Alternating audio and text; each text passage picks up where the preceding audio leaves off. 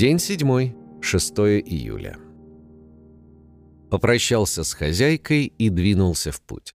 Рассвет пасмурный, но утро доброе, хоть никто и не берет. Сквозь туман пытается пробиться солнце, чтобы согреть автостопщика, который бодро делает зарядку, отжимается от асфальта и приводит свое тело в порядок. Наконец остановился транзитный «Жигуль», за рулем которого оказалась девушка, что совсем нетипично. Погрузился и познакомились. Надежда перегоняет машины, потому что не любит долго сидеть на одном месте. А еще она живет в Братске, где занимается частным предпринимательством, торгует куриным яйцом. И после таких заявлений она удивляется моей поездке и говорит, что я сумасшедший. Два спага пара. Едем, слушаем музыку, болтаем, хрустим печеньем, которое купили в одной из деревушек. Стоило все-таки ночевать в кафе, а потом час стоять на трассе, чтобы дождаться такой встречи. Участок трассы между Канском и Тайшетом весьма примечателен. Во-первых, он не очень густо населен, а редкие деревушки, встречающиеся на нем, поражают своей бедностью, переходящей в нищенство. Складывается впечатление, что единственный доход для местных семей это сбор кедровых орехов, ягоды и грибов. Во-вторых, здесь заросшие зеленью холмы поразительно сочетаются с серой заболоченностью. На десятки километров вдоль дороги тянутся, словно мачты потонувших кораблей, голые стволы деревьев. Кроме того, трасса федерального значения в этих местах давно оставляет желать лучшего. Участки жутко разбитого асфальта сменяются участками жутко разбитой грунтовки. Наверное, в дождь здесь особенно интересно ездить. Надя объезжает встречные колдобины, показывает чудеса вождения. А еще говорят, женщина за рулем как... Э, неправда. Не всегда.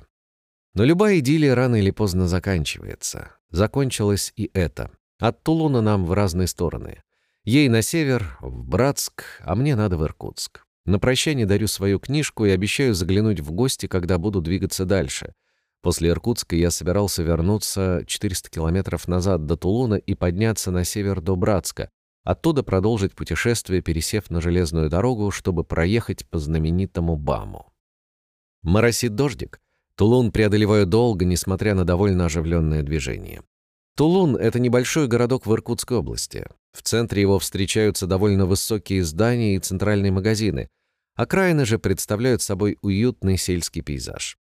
Все-таки добираюсь до знакомой автозаправки на выезде из города, где стояли и мерзли мы с напарницей Олей в прошлом году, когда ездили автостопом на Байкал. Мокну и мерзну и в этот раз, словно ничего с тех пор и не изменилось. Дальних машин пока нет. Останавливаются недалекие, но ехать на них отказываюсь. Лучше пропустить пять машин на 10 километров, чем одну на сто. Наконец, ловится «Тойота». В ней сидят Юра и Сергей. Говорят, что повезут, если буду им истории интересные рассказывать. А на это я, надо сказать, небольшой мастер. Ну, я и ляпнул про Камчатку. Вместе проехали километров сорок и разминулись у какой-то деревушки возле шлагбаума. Здесь бегала маленькая девчушка и просила у водителей мелочь, пользуясь тем, что они останавливаются. А тетя, заведовавшая шлагбаумом, немало ей в этом способствовала, потому что иногда закрывала его на некоторое время, хоть поездов и не было. На запад проследовала вереница новеньких иномарок. Водители-перегонщики, суровые дядьки объединяются и едут вместе по 5-10 машин.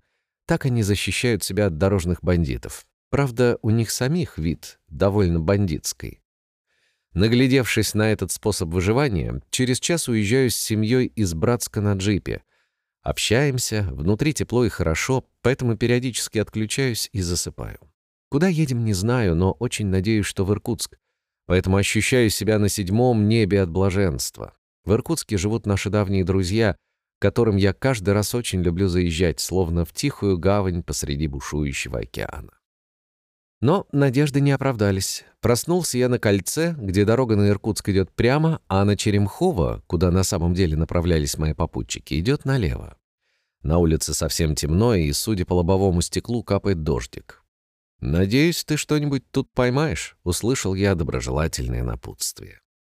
Как все в мире относительно. Очень необъективно было лобовое стекло теплой машины, выдавая за легкий дождик сильный ливень, к тому же с ветром. Тем не менее, я решил попробовать уехать дальше.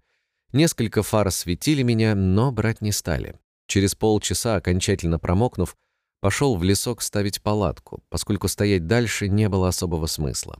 Мокну еще сильней и узнаю, что спальник тоже пострадал, потому что прохудился пакет. Слава богу, палатка хорошая, внутри сухо и пока тепло. Все мокрые вещи набил газетами, чтобы хоть немного их до утра подсушить. И лег спать на пенку, накрывшись спальником. Холодный, мокрый и несчастный. Как мало нужно человеку, чтобы смолодушничать. Всего лишь дождь. Примечание. Пенка, туристическая.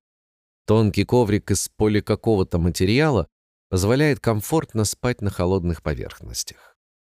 Владение вещами вызывает у человека неоправданную гордыню, надежду на самостоятельность, на каплю всемогущества и вместе с тем основательно разрушает его дух, обещая помощь и защиту. Не привязывайтесь к вещам. Они имеют склонность портиться или исчезать. Учитесь обходиться без излишеств. Примечание. Не собирайте себе сокровищ на земле, где моль и ржа истребляют ее, и воры подкапывают и крадут. Но собирайте себе сокровища на небе, где ни моль, ни ржа не истребляют, и где воры не подкапывают и не крадут. Ибо где сокровище ваше, там будет и сердце ваше. Евангелие от Матфея, глава 5. А до Иркутска оставалось всего лишь 130 километров.